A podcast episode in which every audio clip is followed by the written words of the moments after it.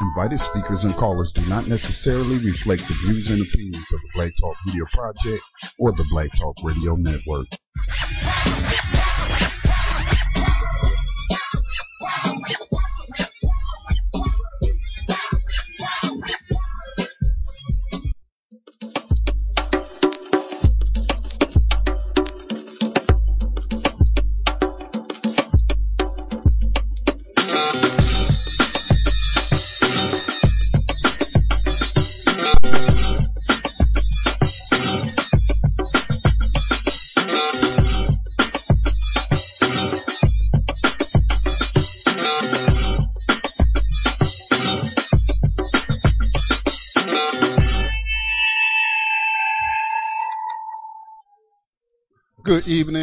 Welcome to Political Prisoner Radio. This is Scotty Reed in for this broadcast from behind enemy lines. Today's date is September the 20th, 2015, of course. It is 9 o'clock p.m. on this Sunday night and we're glad that you are with us. Again, this is Political Prisoner Radio. If you never uh, tuned in to this program, this is your first time listening to this program, we focus on political prisoners and prisoners of war being held by the United States government. As you know, the United States government will have you believe that there are no political prisoners uh, in this country. Um, we do have a guest for you tonight. Uh, we will be joined here shortly by El Haj Maurice Saalakhan of the Peace and Justice Foundation and he will be coming on to give us an update about our uh, political prisoner, our elder, our brother, uh, Imam Jamil Al-Amin, formerly known as H. Rap Brown, uh, who was with the Black Panther Party and SNCC, the Student Nonviolent Coordinating Committee in the 60s. Um, he has a medical emergency, and we'll be talking about that tonight. Um, also, while speaking of political prisoners, while the corporate media and politicians are posturing on the issue of political prisoners in Cuba, uh, in efforts, of course, to demonize Cuba and prevent the economic blockade that has been on there on them since 1959. Uh, they are saying, well, what about these political prisoners in Cuba, saying they got something like 3,000 political prisoners. But again, of course, these people will not admit to you that there are political prisoners right here in the United States, and they are uh, being tortured. Tortured. I mean, if you look at the international community and what they define as torture, solitary confinement is one of those uh, forms of torture. And we have political prisoners that have been in solitary confinement for over 40 years. All right. And there was an article published this week on Examiner that came out. Uh, I think it was Michael Richardson. He writes a lot about the Omaha 2. Of course, the Omaha 2 is Mondo Langa and Ed Poindexter. And, um, you know, they were set up uh, by the lo- not only the local police in Nebraska, uh, but also the FBI. And so, an article, uh, Mr. Richardson published an article this week saying that FBI Director J. Edgar Hoover paid out bonuses after the Omaha 2, again, that's Mondo Langa and Ed Poindexter, after they were convicted on doctored evidence. If you go to YouTube, you can find documentaries about uh, their trial and all the shenanigans that was going on there.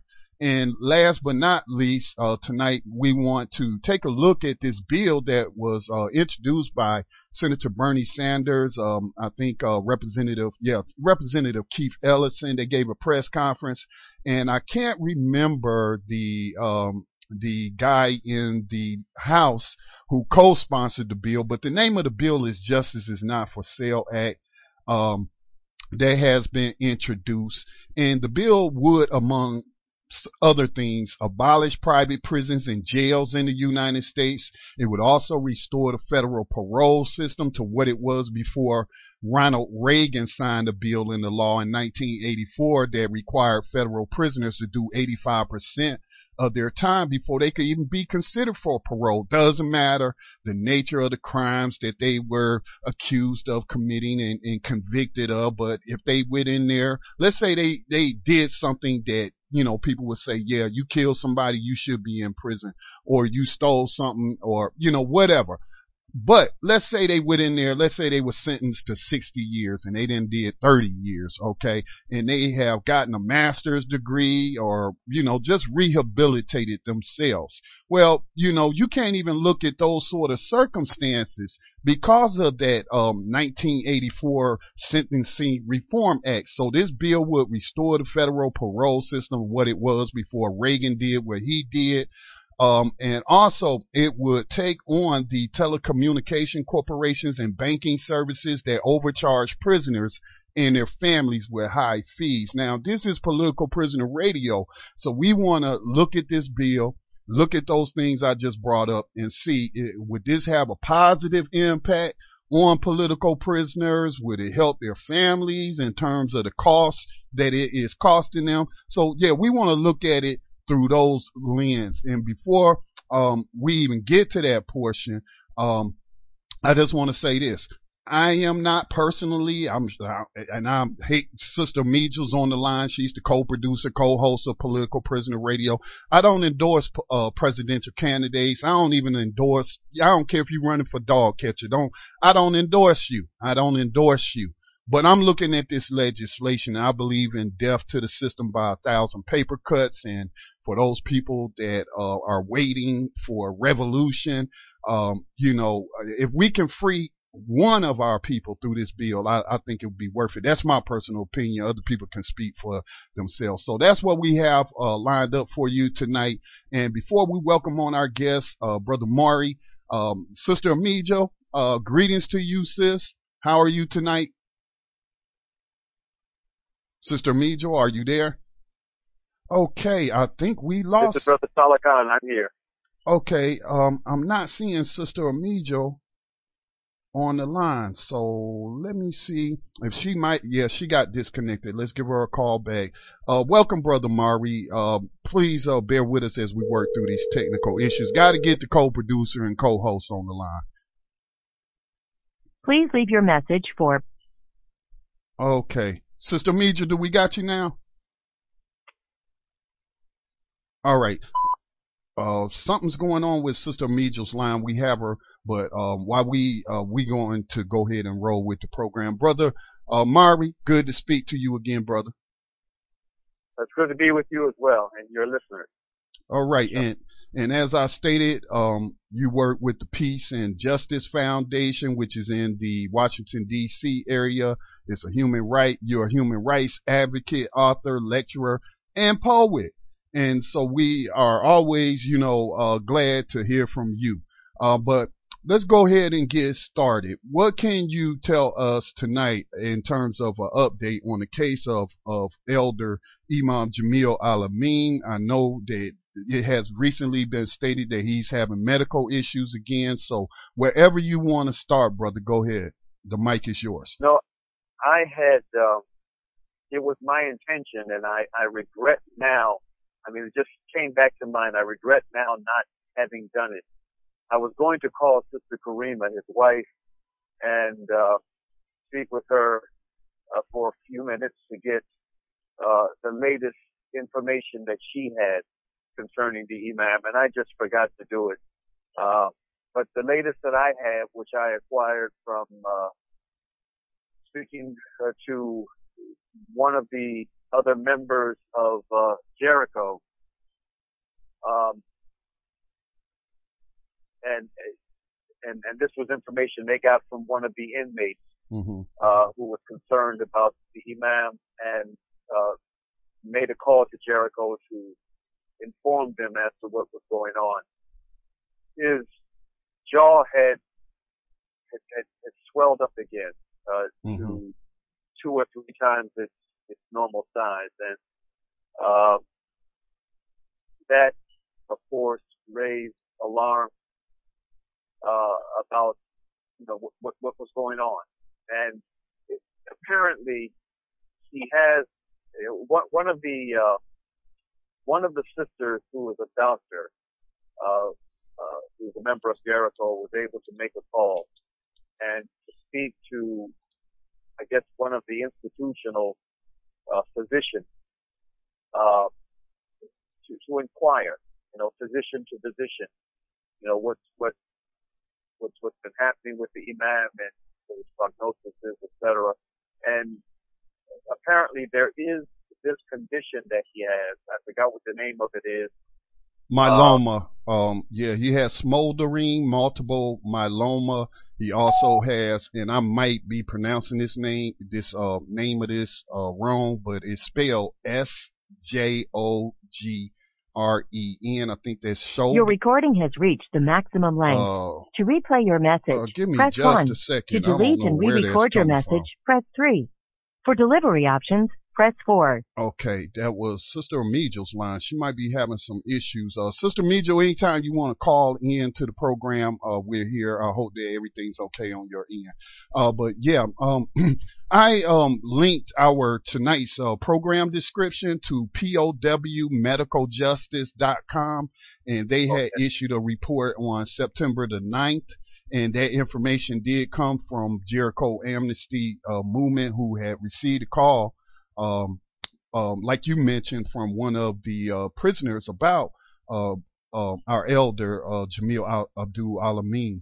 And so, um, yeah, so he's dealing with multiple issues because we, I remember, you know, when we were reporting, it might have been a year or two ago that, you know, he, his jaw has swollen up just like it's right. swollen up now and they weren't giving him any medical attention whatsoever. And finally, you know, through his supporters and people calling and calling and calling, they finally did. And that's when they discovered that he had smoldering multiple uh, myeloma. So he also has Sjogren's syndrome, which is another autoimmune condition. So that's what he has multiple issues going on. Yes, he does. He has multiple issues going on. Mumia has multiple issues uh, going on, and uh, it, it's something that is raising uh, well-deserved red flags uh, among those of us who are concerned about our political prisoners. Uh, you know, there is this concern about execution by medical neglect, mm-hmm. and uh, so you know we are we are planning to to do something on the 25th uh, for Dr. Afia Siddiqui. We're going to have a demonstration at the Bureau of Prisons. And uh, inshallah ta'ala, what we're planning to do on that day when uh, we when we assemble for her is to also raise, if we have an opportunity to speak with the authorities, on that day directly, uh, not just through the demonstration, but directly man to man. We're also going to raise the issue of concern for uh, Imam Jamil and Mumia as well. Um, but yeah, I mean these these these very emotionally burdensome issues uh, for the family and for those of us who are concerned about these prisoners of ours, um, you know, they're they're they're there, and they're going to be there with us. Uh, unfortunately, it appears for the foreseeable future. So we just got just got to complete, uh, just continue the struggle, as, as as we say, just continue the struggle, and the struggle in this regard is a struggle of vigilance. Mm-hmm. Um, it's conveying by whatever means we have at our disposal uh, to the appropriate authorities that uh, you know we are we are concerned and we're watching and uh, to the best of our ability we're going to hold you accountable uh, for what you're supposed to be doing uh, according to the law by these prisons. And one of the issues that that um, one of the things that you mentioned, I believe, you know, is exactly what is going on. And you were saying like execution by medical neglect. And, you know, because I am also part of the new abolitionist movement, which seeks to end 21st century slavery and human trafficking, uh, that is done through these prisons, private prisons, state prisons, federal prisons, uh, they're all practicing slavery and human trafficking uh, from the analysis that I have done and others have done. And medical neglect is something that, that goes on a lot. uh, within the prison system. But then when you start talking about political prisoners, when you talk about people who you know, to uh, quote some of our revolutionaries who dared to struggle, to dare to win, you know, to liberate um, our people, then you know this is really a, a real serious concern. I mean, it's like it's it's like it's, it's to me it's more than just neglect. It's intentionally withholding medical um, care that they need uh, to bring about their uh, deaths. That's right, and and and, and that is a concern um, with many of our prisoners, but it is especially especially a concern with prisoners like Imam Jamil, Mumia, and Dr. Afia Siddiqui. In the case of Imam Jamil and Mumia, there is a very uh, deep, uh, a very deeply entrenched, um, mean-spirited vendetta against them. And, uh, and, and so there are those within the system that uh, would not hesitate uh, if they had the opportunity to uh, to achieve that end simply because of that deeply held vendetta they have against these two brothers. In the case of Afia, uh, the motivation is a little different, though just, I believe, as as real and just as intense. With, with Afia, it's about cover up. It, it, it's about cover up. Them not wanting this woman to be able uh, to be free, especially given the amount of attention that has come to her plight over the past few years, especially over the past two or three years. Um, and, and they can almost see the handwriting on the wall that, you know, this, this pressure is building and building and building. And there is a, a good chance that she may end up being released as a result of this pressure, if not, um, through a, um, you know, compassionate health related release regime, uh, then, uh, perhaps a treaty, uh, or an exchange, a prisoner exchange. But there's ability because of the, you know, this, this awareness of her and this this support for her is just growing by leaps and, and bounds internationally. And they are concerned about what they have done to this woman and the story that she can tell, I believe. Um, and that's, that's the concern. I believe with Afi, it's about cover up. About not wanting her to see, be able to see the light of day, mm-hmm. uh, outside of that prison hellhole where she's being held. Um, and if she is released, being in such a debilitated state that she would not pose any threat um, when it comes to you know just having the capacity to tell her story. But but these three prisoners, actually, you know these these three prisoners, uh, Imam Jamil, Mumia Abu Jamal, and Afia Siddiqui, uh, they should be viewed as as as cases that are that, that require special attention uh, from the community. Uh, in, in terms of, you know, doing whatever we can from where we are to preserve their human rights, uh, for, you know, for, for, for treatment that they're supposed to be entitled to according to the constitution of this land that, that supposedly, theoretically, bars cruel and unusual punishment. You know, it's a farce. Yeah, not only the Constitution, but the human rights treaties that they have signed. And the, that's right, the human rights treaties that this country is a signatory to. Mm-hmm. Um, uh, um, I want to say this, and then uh, we got um, our co-producer and co-host back, Sister Mead. glad you're back with us, sis.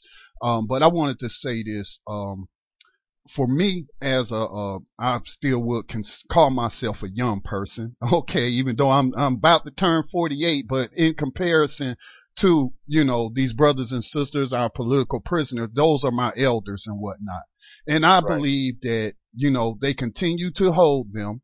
Um, regard, irregardless of, you know, guilt or innocence, but to send a message to, you know, people in my generation, uh, people out there, the young people out there in the streets right now with the Black Lives Matter movement. Um, it's a, it's sending us a message that, you know, if you come up against empire, if you come up against the status quo, if you work towards liberating you know, your people, this is what will become of you. So I believe that they continue to not only hold them, but to attempt to kill them to send a message to the rest of us. And um, so I, I, believe that plays a role in it. Um, um, Sister Meja, um, welcome back. Um, did you have any thoughts? Um, good evening. Sorry for the technical difficulties. No problem. Um, no, I mean, just you know, I'm in a, a wholehearted, you know, agreement that, you know, brothers and sisters, if, you know, the system, you know, did not get a chance to, you know, murder them out in the street, mm-hmm. you know, or, or beat them, you know, to death, you know, they've, they've certainly, um, done everything that they could, um, on the inside. Um, I mean, clearly, you know, not only just medical neglect, but, you know, setting up many of our political prisoners, um, you know, for assassination plots. Like you Hugo know, Pinell not that long right. ago. Mm-hmm. Right, exactly. You know, um, so, you know, it's, it's a continuum, you know, of this, you know, racist, white supremacist, you know, society that, that we live in, this continuum of, um, you know, them plotting the death and destruction, you know, of our freedom fighters, um, all across the board. You know, even those who, you know, are unnamed, who go, you know, unknown and brothers and sisters that are just, you know, now dying, you know, in police custody, you know, um, and people dying of suspicious circumstances and people who, you know, we would not know as, you know, clearly defined as necessarily freedom fighters, but, you know, we have many martyrs out here now that, you know, have, have given their lives, um, you know, to the struggle. Um, and even though they, we might have not defined them as a political prisoner, they may not have, you know, spent years or decades, you know, earning certain accolades. Um, you know, certainly, um, some of the heinous crimes um, that we've seen recently. Um, you know, we, we have to, um, you know, elevate the names of, um, you know, these individuals, um, and, and, and uplift, um, you know, certain, you know, especially like all the, the murders that are taking place with, with black women and, um, you know, certainly, um, the, a lot of the trans deaths that are happening. So, you know, uh, we have to begin to put certain things in, you know, proper context and understand that all of it, uh, and connecting all the dots is part of the struggle. Um, from the, again, and I've linked this for those who are listening, um, to, uh, Black Talk Radio Network through TuneIn or you're not on the website, when you get an opportunity, go to blacktalkradionetwork.com and look up political prisoners uh, program for today. It'll also, of course, be there for the podcast. But there is a link again to powmedicaljustice.com. Uh, some of the things that um, I'm reading here, it says the family, um, and I'm I'm speaking of Imam Jamil uh, Al-Amin, also known as H. Rap Brown, some of the things that his family is considering is filing uh, legal action concerning his condition and lack of medical care. But in the meanwhile, they are asking uh, that we continue to put his story out there and, and keep him in our discussions. But they're also asking us to call or fax um, USP Kane, uh, Kane, I believe is how you pronounce it. Canaan. Canaan. Yes. All right, Canaan. USP mm-hmm. Canaan. And the and uh, demand that Imam Jamil be given immediate, adequate medical attention. His phone, the phone number to call um, them is five seven zero four eight eight eight thousand. That's the phone number. Again, that's five seven zero four eight eight eight thousand. The fax number, if you want to send a fax demanding that Imam Jamil Al-Amin be given adequate medical attention, you can fax them at 570 488 8130. Again, that's 570 488 8130. And um, you can also get the address where you can also write uh, Imam Jamil Abdul Al-Amin. He, it has all the information right there. And I want to thank the people at POWMedicalJustice.com for their work in um, spreading this information as well. Um, yeah. Right. Scotty, I also wanted to mention that Pennsylvania now is the largest holder of our political prisoners. Um, many people used to be scattered across the country. Um, but the dominant population that we are aware of by the numbers is Pennsylvania. So, um, there's at least 14 or 15, um, that I know of that are in Pennsylvania. Mm-hmm. Um, so I think maybe in the near future that we need to have, you know, a Pennsylvania state, um, you know, campaign going against, you know, just the governor and, um, you know, some kind of a strategy to, you know, address, um, you know, the lack of, uh, healthcare. I know that, um, Abolitionist Law Center and Bret Grote, who's done a lot of work from AMIA, um, several organizations, especially the, um, Abolitionist Law Center are now, um, fighting for these various medical campaigns in, in Pennsylvania. Hmm. And it's not just necessarily associated to our prisoners, but just um, mass incarceration and prisoners in general. Yeah, modern slavery. Um, right.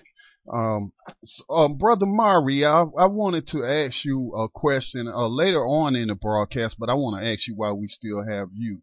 Um, Senator Bernie Sanders, yes, I know he's a Zionist. I, I know that he voted to have um, uh, our sister uh, Elder Assata Shakur extradited from Cuba. So, you know, he's no friend to the political prisoners or any of our prisoners of war.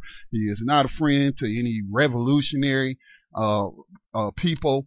But just looking at the Justice is Not for Sale Act 2015, just looking at the bill and, um, you know, for its on its own and for uh, its merits, one of the key things that it's going to do is abolish private prisons and jails in the United States if we can get it passed.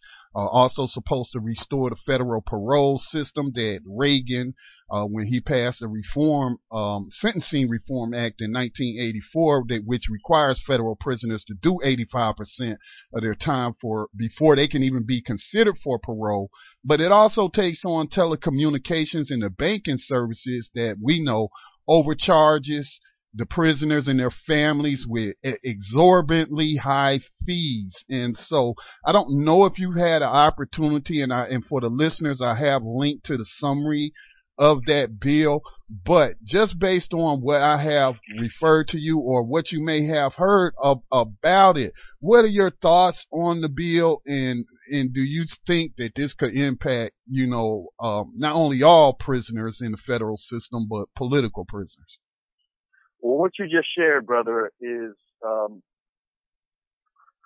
the, the, most detail that I've uh, heard anyone give of this legislation that is coming from this, uh, the Bernie Sanders campaign.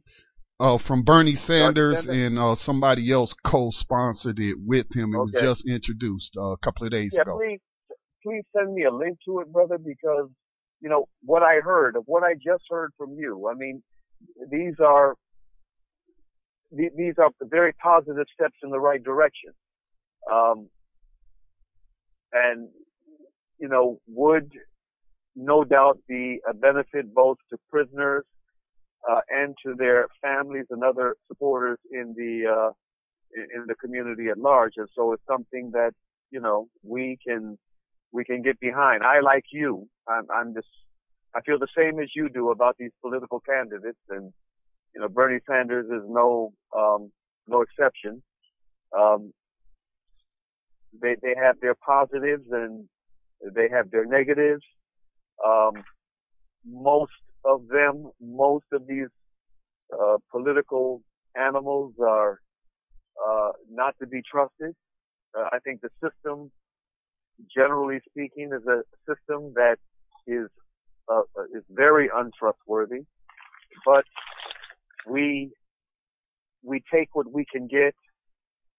We we support what is good, and what you just shared with me, the elements of what you just shared with me of that legislation, are good elements that we uh, can uh, uh, support and and benefit from. Most, I would like for you to send me the link. I would like for you to send me the link so I can study that uh, piece of legislation in uh, in more detail and yes, I have and, a link write, to write a couple of pieces on it, pieces of uh, yeah, analytical I, commentary on it, inshallah. Yeah, I uploaded it to my Google Drive because it was in PDF form and it hasn't been posted yet to thomas.gov where they usually post the legislation. But I got a hold of the PDF for the full bill. Okay and the okay. summary. So I'll send you the link to both of those and you can view okay, them and great. download them. Great, great. All right. Um, as we get ready to uh, come upon, we're at the halfway point of the program. Uh, we do have some other things to discuss, but before uh, we move on, uh, Brother Mauri, did you have any last words uh, for the people and any kind of information, contact information, uh, actions you would like for them to take? Please share that with them. Absolutely. Um, and first of all, thank you uh, for this opportunity. Thank you, Sister Anijo, for uh, extending this invitation. Um, You're welcome. We are planning this week to do something special for our sister, uh, Dr. Aafia Siddiqui. Um, uh, she has been suffering now for over 12 years. Uh, the first five secretly held overseas and tortured. Um, and the, the, with the last seven plus now being here in the United States. It was in September of 2010, September 23rd to be exact, 2010, that Aafia Siddiqui was sentenced uh, to 86 years of imprisonment. Um, this September 23rd, this coming Wednesday, will be five years since that nefarious sentencing. And what we want to do is mark this occasion with three days of special um, uh, uh, events or, or, special initiatives, not not events but initiatives. On on Wednesday, we are planning to do a uh, call-in campaign uh, to the Pakistani embassy, encouraging the embassy to do more to get the release and repatriation of their citizens. That's on Wednesday. On Thursday, we're planning to make calls to the Bureau of Prisons headquarters, the BOP headquarters in Washington D.C., uh, to intensify the call uh, for Aafia to uh, be allowed an independent medical team to examine her, to be allowed into the institution, FMC Carswell in Fort Worth, Texas, uh, to examine her. We want her sister, Dr. Fauzia Siddiqui, to be a part of this medical team.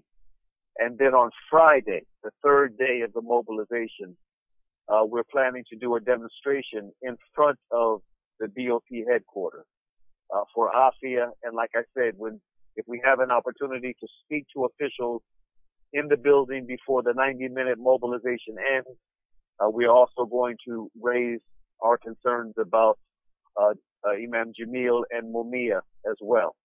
So uh, this is going to happen on Wednesday, Thursday, and Friday.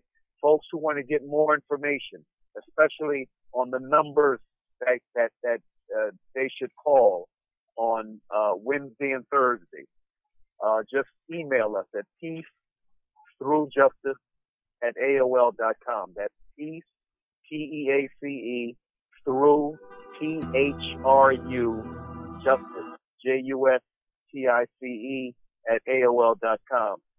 Uh, or they can call 202-246-9608. We're going to send out um, a release tonight and then there's going to be a more detailed release that's going to go out uh, no later than Monday morning. And so uh, if, if, you'd like to get that information, just email us. Uh, let us know where you are. Oh, and the demonstration scheduled for Friday is going to take place at 4 o'clock. Going to just be for 90 minutes from 4 to 5.30 p.m. 4 to 5.30 in front of BOP headquarters in Washington, D.C., just off of Capitol Hill. So with that, um, I, again, I thank you for um, for having me on to share some thoughts on these very urgent and, um, indeed critical matters uh, relating to uh, imprisonment here in the United States. And um, I, I, I, I, pray for your uh, continued health, uh, the two of you, so that you can continue to do the work that you've been doing in support of these prisoners. Thank you very much. You're welcome. Thank you. And I will get those links that you requested to you tonight. So if you want to check um in, in the morning, they will be there. Thank you very much, brother. All right. You have a good night, sir. You too. So then. Okay, um, we're going to take a short station identification break, uh, play some message music. Um, want to hear from uh, Malcolm X talking about taking the United States to the United Nations and um, also uh, a Cuban solidarity message. Uh, so y'all stay tuned. We will be back when we come back on the other side.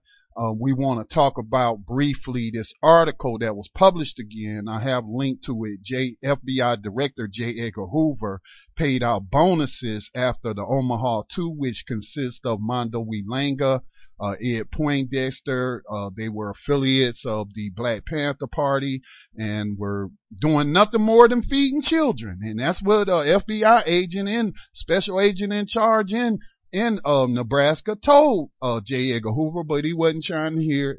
We got to set these, you know, niggas up and put them in jail. How dare they feed children and all that kind of stuff. So we want to talk about that article and uh, then, um, you know, again, I will uh, talk about the Justice is Not for Sale Act 2015. So you're listening to Political Prisoner Radio uh, with Yours truly, Scotty Reed and Sister Amijo. We broadcast this program every Sunday night at 9 o'clock p.m. Eastern Time. Stay tuned. We will be right back.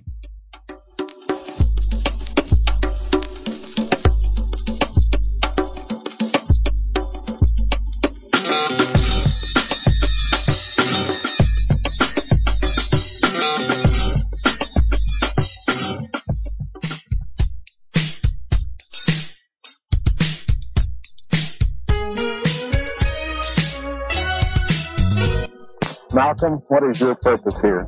Well, my purpose here is to remind the uh, African heads of state that there are 22 million of us in America who are also of African descent. And to remind them also that we are the victims of uh, America's colonialism or American imperialism. And that our problem is not an American problem, it's a human problem. It's not a Negro problem, it's a problem of humanity. It's not a problem of civil rights, but a problem of human rights.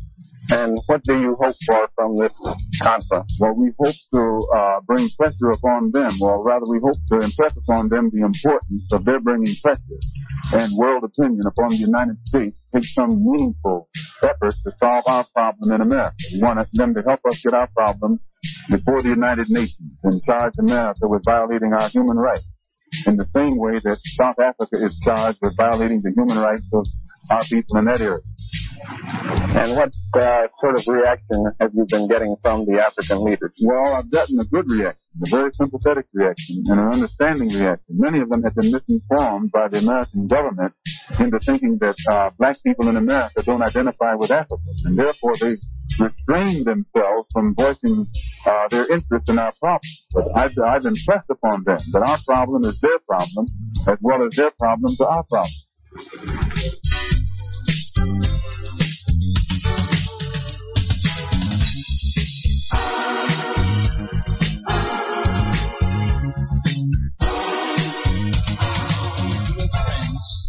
From the Black Talk Radio Network. This is Nestor Garcia uh, speaking from Havana, Cuba. And what I want to tell you is that you have all our solidarity on your fight for the several political prisoners that have been held by the U.S. government. Our comrades and we will fight for the social, political, and human rights of the masses in your country, and we are ready to help you in all the ways we can. So count on us for all your campaign and for all the things you want to do for the freedom of your people and the freedom of the political prisoners. And welcome back to Political Prisoner Radio. Let me see if I can open up this article. It was playing an ad. Let me see if I can shut this ad uh, down that's going to play. I have linked to this article about J. Edgar Hoover giving out cash bonuses after evidence fixes the Omaha 2 uh, case. I'll just read just a little bit from the article. Um, let me see. Um, this is, I believe, it doesn't have the author's name, but I'm pretty sure Michael Richardson wrote this. It's on the Examiner, and he's the COINTELPRO um, examiner who writes for it. Yeah, Michael Richardson, COINTELPRO Uh, examiner. J. Edgar Hoover, director of the Federal Bureau of Investigation, was enjoying his vacation with Clyde Tolson in La Jolla, California, an annual retreat the two men took together when patrolman Larry Minard Sr. was murdered by a bomb in Omaha, Nebraska. Hoover's first awareness of the crime most likely did not come until two days later when he was called by Assistant Director Ivan Conrad, the director of the FBI laboratory. Conrad called Hoover on the last day of Hoover's vacation, August 19, 1970, to ask for directions on a request from Paul Young, the special agent in charge in Omaha, to accept evidence, but withheld a laboratory report. Young had sent a recording to FBI headquarters of the 911 call that sent Minard to a bombing ambush at a vacant house. Young wanted to turn the police investigation to the leadership of the National Committee to Combat Fascism, a Black Panther affiliate chapter, and the tape recording of someone else's voice presented a problem.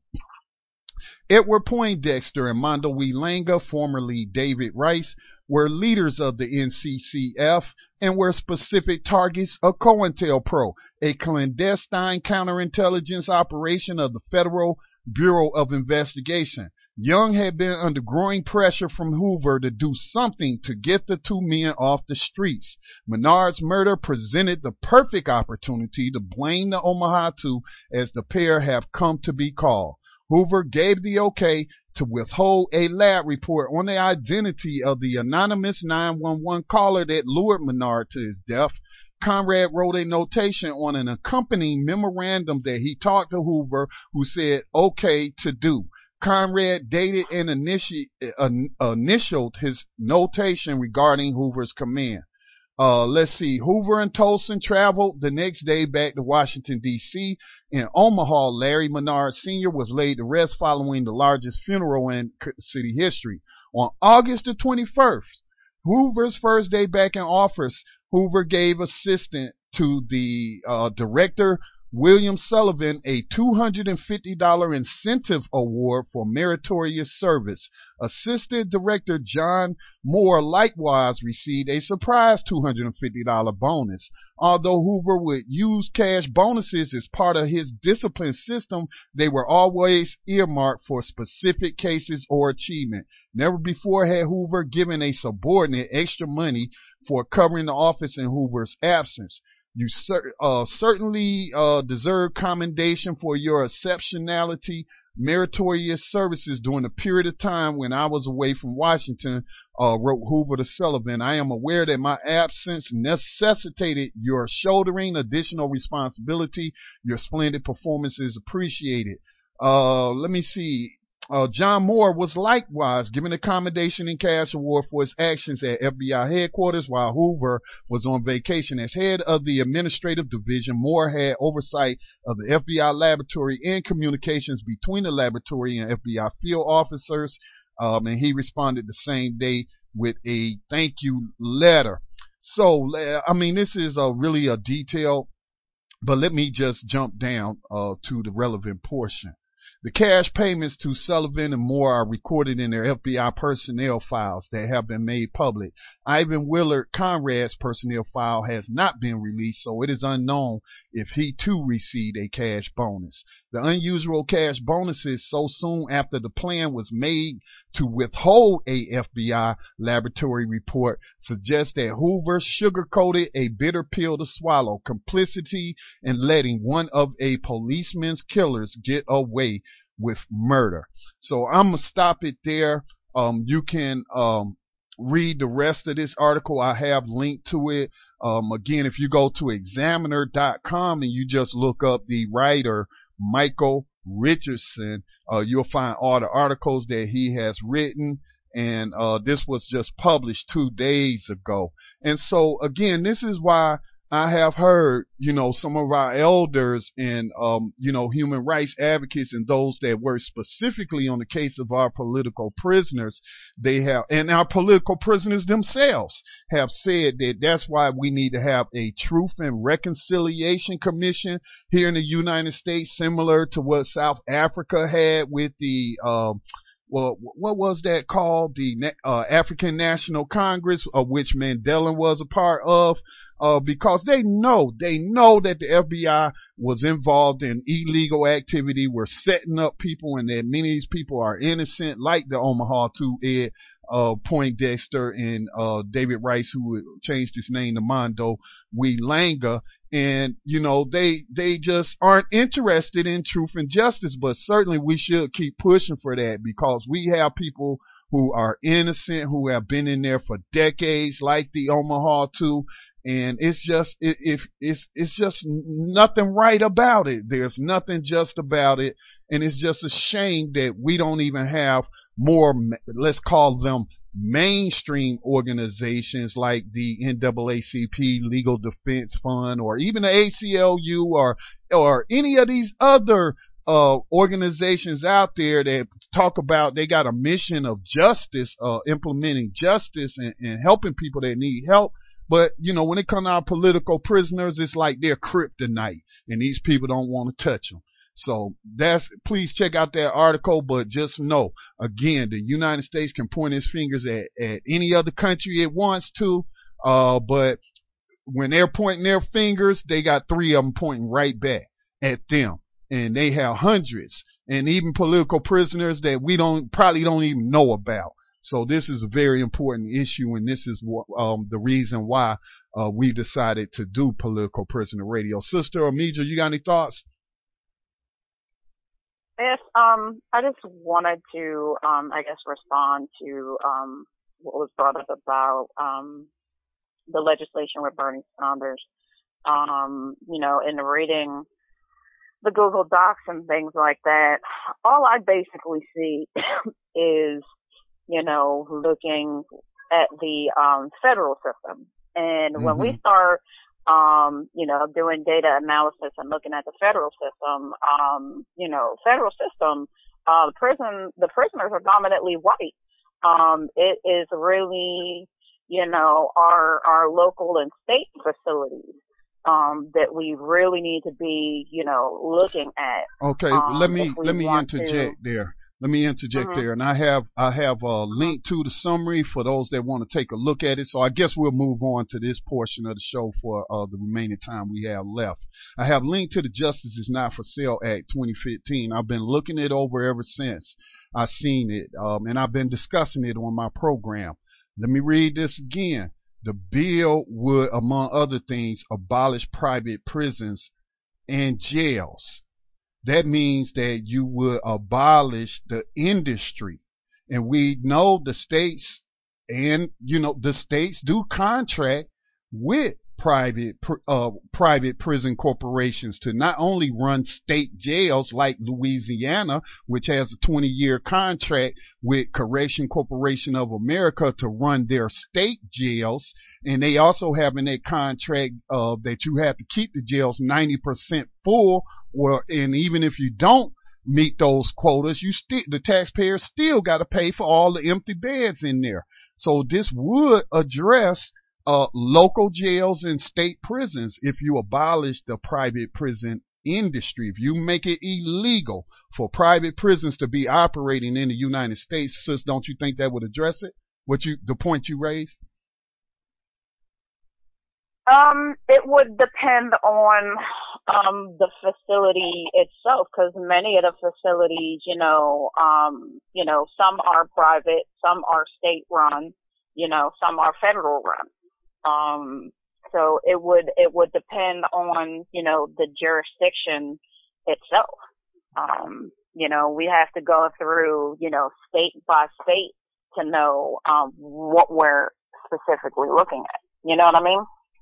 Uh, I understand one of the, one of the oh, now one of one of the main things that I actually um see with what I was reading um the the impact on um you know the federal system and private prisons as regarding um immigrants you know um immigration a- absolutely mm-hmm. you know um that that's that's a key you know linchpin that I see that you know is is is a huge um, you know, um, a huge issue that definitely needs to be, um, you know, dealt with. But, you know, overall, um, you know, I see that there's, you know, some major positives here and, you know, um, some, some serious loopholes, you know? Um, in terms of loopholes, I, I don't see any loopholes. Um, when mm-hmm. when Keith Ellison and uh, Sanders gave the press conference, they both said that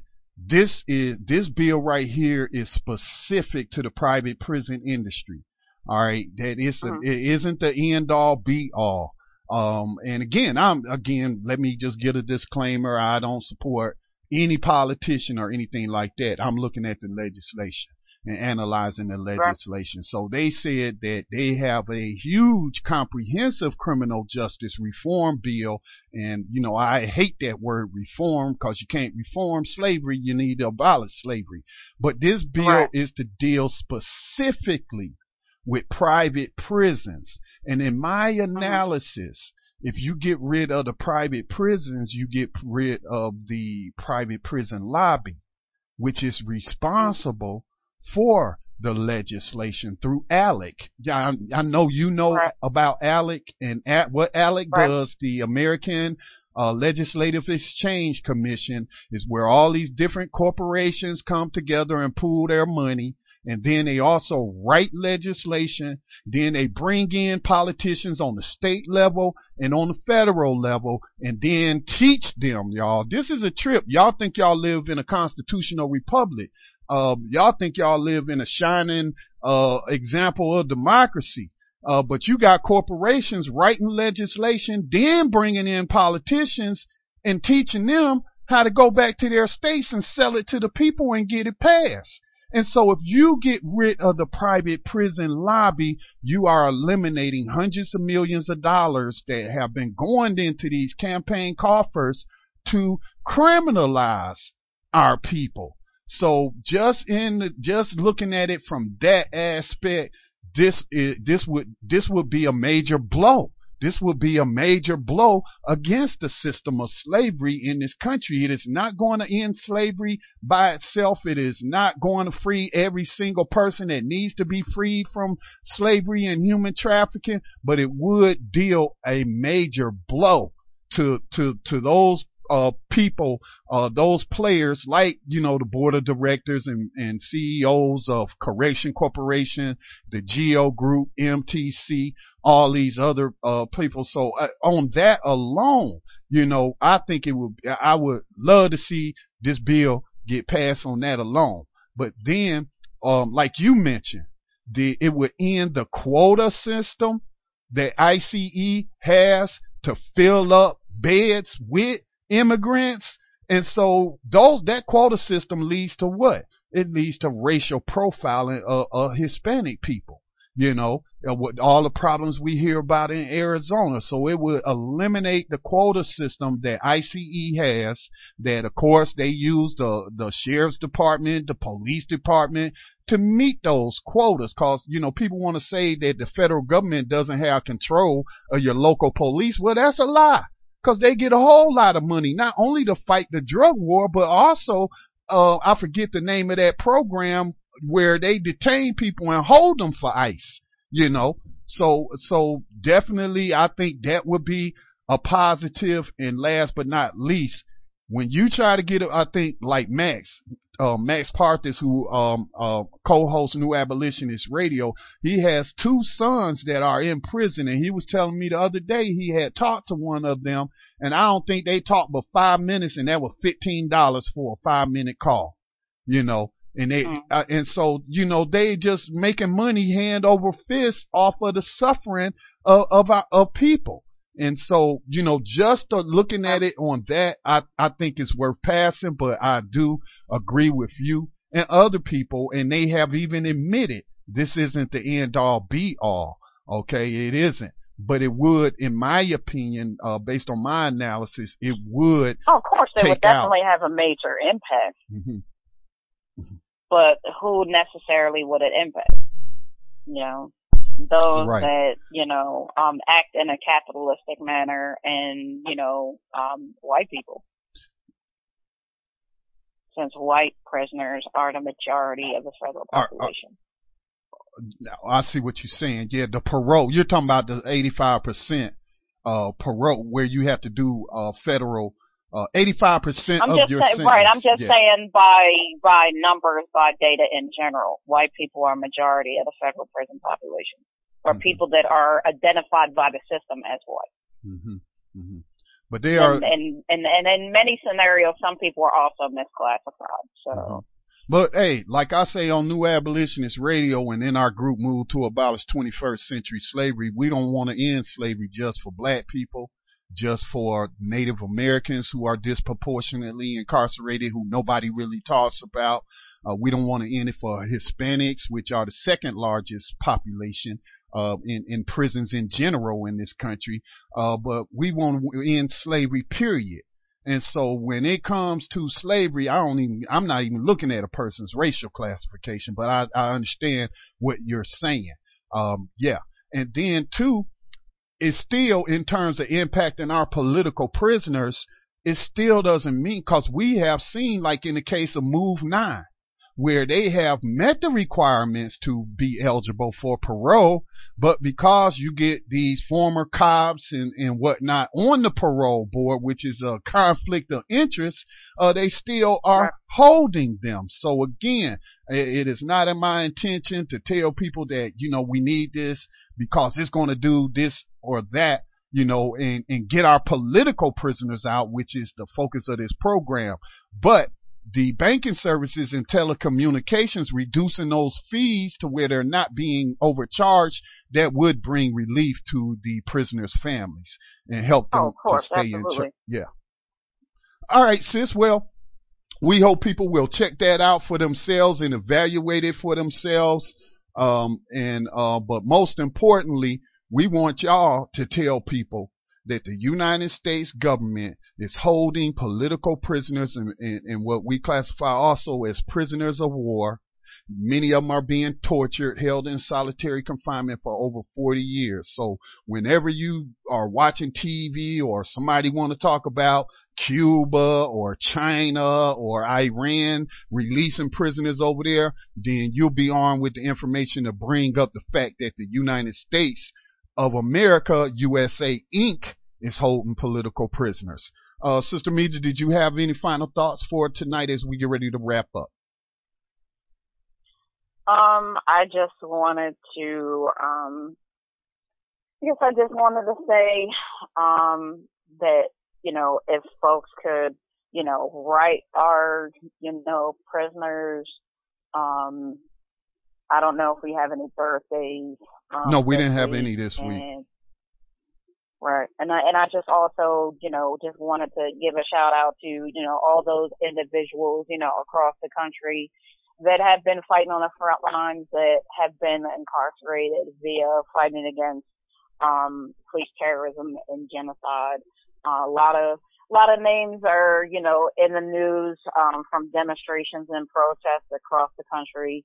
And, um, you know, um, just want to make sure that, that wherever people are, what state they're from, whatever city they're from, you know, if you see uh, the need for, you know, bail funds and donations. If you're not necessarily that person's going to be out in the street, you know, please donate your, your money to, you know, a, a worthy, um, individual, um, close to where you live at. Most certainly. All right, all right, people. We want to thank you all for joining us tonight on Political Prisoner Radio. Coming up here, uh, following us is the Lotus Place. Uh, stay tuned for the Lotus Place, and we will be back on air next Sunday night at 9 o'clock p.m. Eastern Time with another episode of Political Prisoner Radio. And make sure that you look us up on Facebook. Um, just type in their search engine Political Prisoner Radio because we do send out information through the week um, from that page, and you can get a lot of information. So thank you again, and make sure that you keep our political prisoners and prisoners of war at the forefront of your mind as we are out here struggling because hey, they are where they are because they were struggling for us. All right. So peace and blessings to all. Be safe behind these enemy lines.